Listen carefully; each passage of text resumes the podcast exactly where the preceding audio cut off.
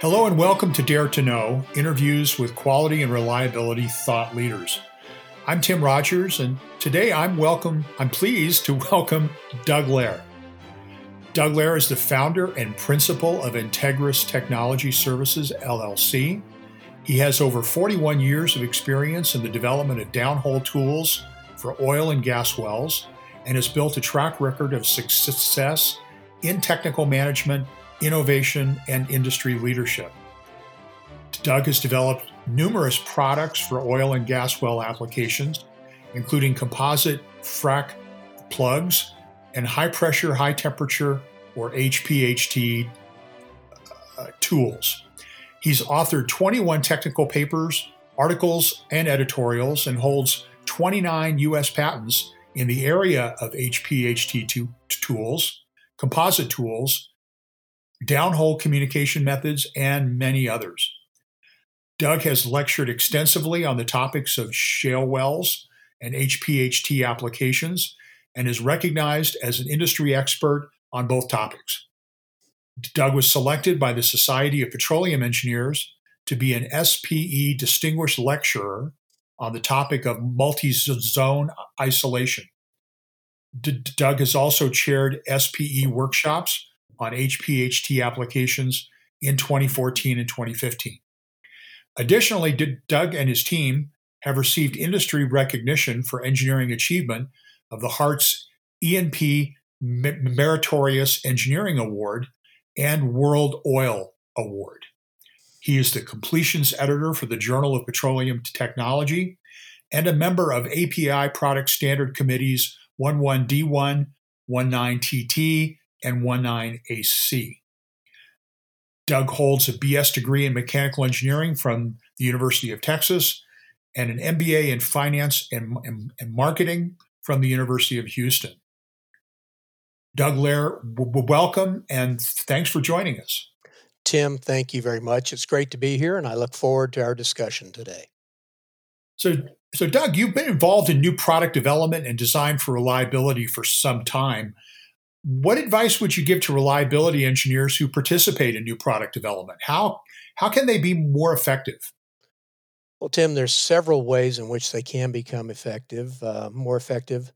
One is that they should take the time to understand the product and its applications. They should also become familiar with the economics of the business in general. Learning about end user expectations for reliability is also critical. And on this point, the definition of reliability as we know, will vary from product to product. And it's very important to, to know uh, what the definition is. Some products are designed for a short service life, while others must have a very long service life. But knowing which applies in which instance to which product is a key. Uh, reliability engineers must also be engaged as early as possible in any new product development because by engaging early uh, and understanding end user expectations and the product economics, the reliability engineer can make cost effective recommendations that will maximize his or her value to the team. Uh, you know, it seems like such common sense to me, uh, Doug. You know, uh, what are, are, are we saying that reliability engineers are a little too focused on the, the, the, the science, but not enough on the business?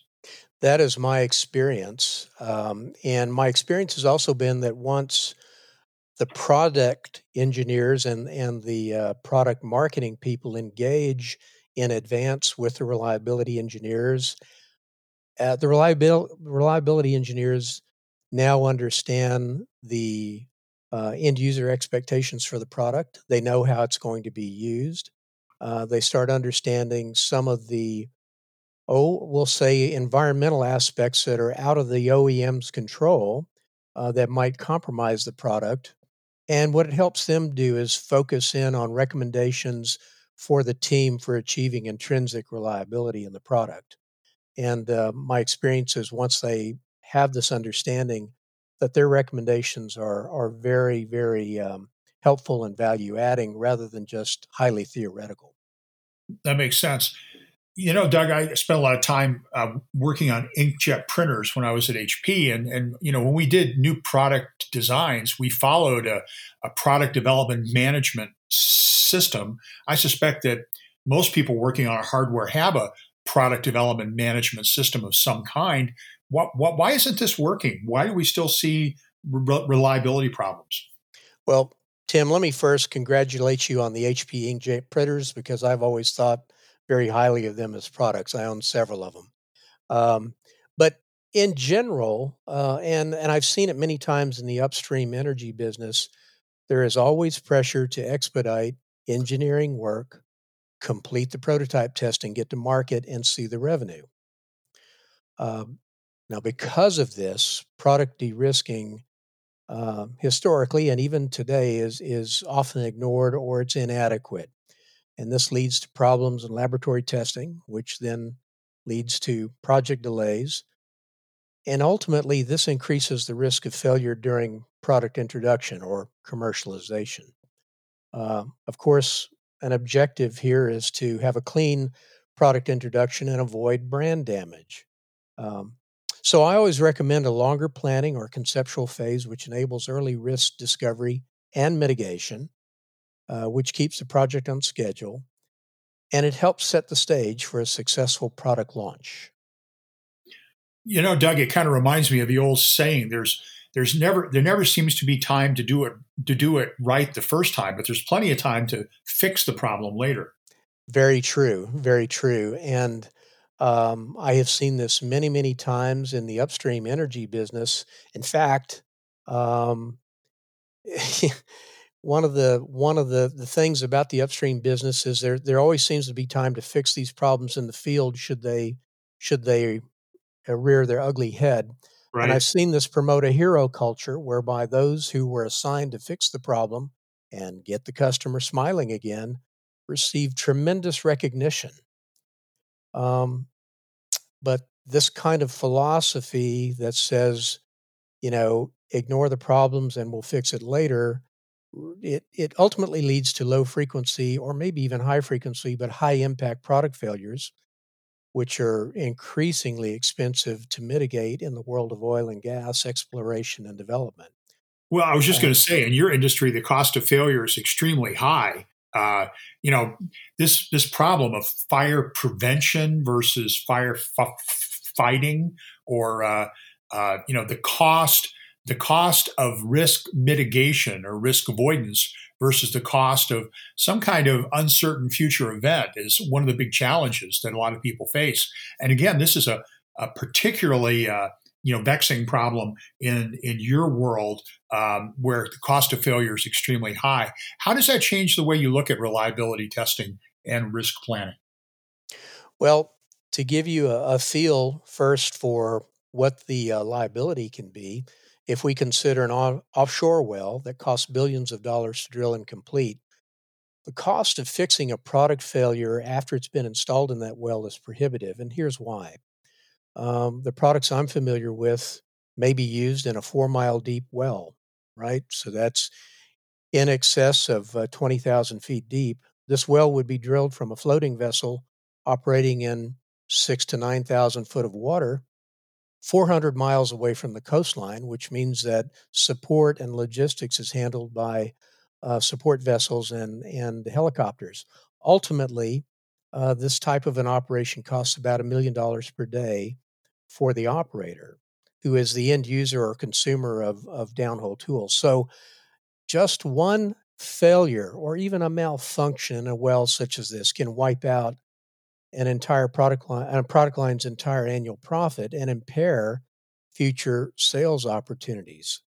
Um, so the mentality that says, "Don't worry about this; it'll probably keyword probably never ever happen," Right, right. and if it does, we'll find the time to fix it, is really a non starter in today's upstream energy business. And so I would very simply say I wish that there's another wise saying could be embraced, embraced at all times, which is an ounce of prevention is worth a pound of cure. And um, risk discovery and mitigation, particularly through the use of FMEA and periodic uh, design risk assessments and reliability testing uh, based on those FMEAs and, and assessments, and other design for reliability activities are proven for avoiding these costly types of failures, and they need to be practiced with consistency. And my observation is that they're not practiced with consistency at the moment. You know, let me let me ask you a little bit more about FMEAs, Doug. You've been doing, you've done a, a fair number of FMEAs over the years, and of course, FMEA's been a, as a, a tool has been around for quite a while. What what would you re- recommend to to ensure that FMEAs are successful? What what is what makes for a successful FMEA, and how can we get more value from this? That's a great question. Uh, many people think that they know what FMEA is all about and how to conduct it. Uh, but for the most part, many of them do not. So, first of all, I would say conduct FMEAs. That would be a great first step right there. let's, let's try it. Yeah. Exactly. We've got nothing to lose but just a few man hours. Um, you know, the, the basics of FMEAs are beyond the facilitator and beyond people who are practitioners. The basics are usually not well understood by other stakeholders. And I've always found that communicating to stakeholders in advance a list of expectations for everything from scope to time commitment to meeting etiquette to the deliverables is very, very helpful ensuring that the meeting is is is uh, productive. Uh, next thing I've seen is that many FMEAs fail because of poor scoping. Uh-huh. So I, I would recommend that the FMEA scope uh, be reviewed and reviewed and reviewed and, and is manageable uh, and that it's st- understood by all stakeholders. So, Doug, do you, do you think do you think that there are, are folks that are that assume that FMEA is just an engineering exercise, and uh, you know uh, we don't need to bring business people in, into these meetings? I mean, is is that part of the problem? It is indeed part of the problem, Tim. Uh, it is perceived uh, among uh, some of the teams I've worked with as just another, as you point out, just another engineering exercise, the same way as is, oh, you know, uh, making calculations, conducting an uh, failure, uh, or rather, finite elements analysis, right. and conducting lab testing. And and one of the one of the pitfalls there is that they assume that an FMEA can be conducted in isolation by one person. Uh, it's a matter of just filling out severity, occurrence, and detectability values, and then right. write, writing down something rather. Um, I'll use the word unaccountable for right. how, how they're going to mitigate this particular risk. Um, and so that that has to change. That that has to be um, has to be understood that FMEA is kind of a team sport. It's a team activity, and we have to bring in SMEs, and not a lot of them, but typically between four and eight, depending upon the complexity of the product. Bring those SMEs in because they're going to be the ones who are, who are most qualified to identify design risks, and in the case of a, maybe an installation or a PFMEA, process FMEA, good point. risks associated with um, instructions for installation and and things like that. You know, I think there's just a lot of people that think FMEA is an end in itself. You know, we filled out the form, they pat each other on the back, we can put this in a file somewhere. It's not the end; it's the beginning. It really is the beginning, and and um, the the key here is that once it's conducted correctly, it's going to generate a lot of recommended actions, and the recommended actions are, you know, they're developed and agreed on by the SMEs in attendance. But to achieve the value from the recommended actions, the product team must commit to implementation of all of them. And um, I guess a final word I would say about implementation is that having a workflow that confirms implementation is also recommended. Oh, good point. There needs yeah. to be some follow up, right? Most definitely. I've I've worked with a lot of teams who thought that, uh, as you pointed out, conducting the FMEA was it. We've had the meeting, we're finished. Check the box, move on to the next engineering activity. But um, in in point, as you point out, it's just the beginning because let's say you have a um, a product that has a parts list of let's say 50 components. Uh, some of those are structural in nature. Some are elastomeric seals. Some are fasteners, um, et cetera, et cetera. Uh, you may have in a in a poorly de-risked design coming into it, you may end up with, you know, I don't know, you may end up with um, a um, hundred recommended actions, and um, you know, some of those are going to be high impact or high risk, and so they right. must be addressed. And if they're not addressed, if they're just ignored and the project moves to completion, well, then there's been no value created by conducting the FMEA. You know, um, you know, it's and it's not just about the design. I like what you said about PFMEA as well. I mean, we need to make sure that uh, that our, our processes are also de-risked. No doubt, no doubt. I um, I see this most often um, with the legacy products for which there is maybe three or four years of commercialization history. And, um, you know, you find out in kind of the typical case that initially everything went fine.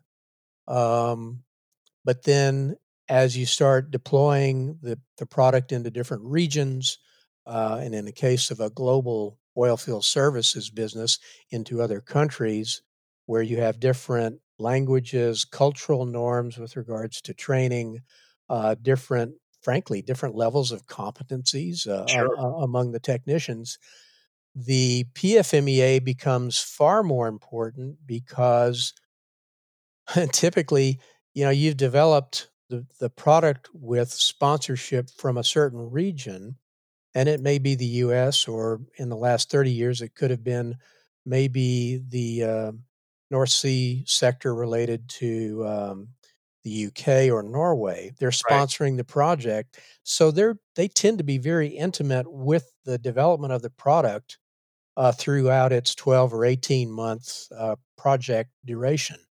So by the time they receive the product for the initial trials, they're very intimate with it, and whether it's written down or not, they already have a very good feel for what the uh, vulnerabilities of the product are. Well, then you you go through three or six months of introduction there, and the project is green lighted for commercialization.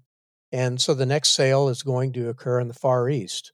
Maybe it's going to be in Australia. Maybe it's going to be in Argentina, offshore Brazil. But the point is, is that unless that process for installation, in this case, has been sufficiently de-risked uh, there are going to be problems with those other teams and other locations using uh, the uh, installation instructions. Even though they're using exactly the same hardware. Yeah. Exactly. Exactly. Doug, earlier you were talking about the need for reliability engineers to better understand the business implications of their recommendations and decisions. You know that sounds good in principle, but what what can we do to help reliability engineers become more business savvy?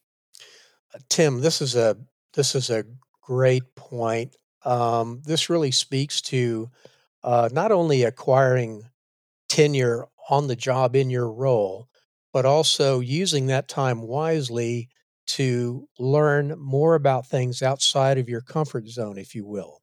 So, I would say to, to reliability engineers first take all opportunities to interact with your product line engineers, your manufacturing colleagues, and your marketing colleagues and, and other colleagues in the business and ask them about how your recommendations affect product cost and lead time.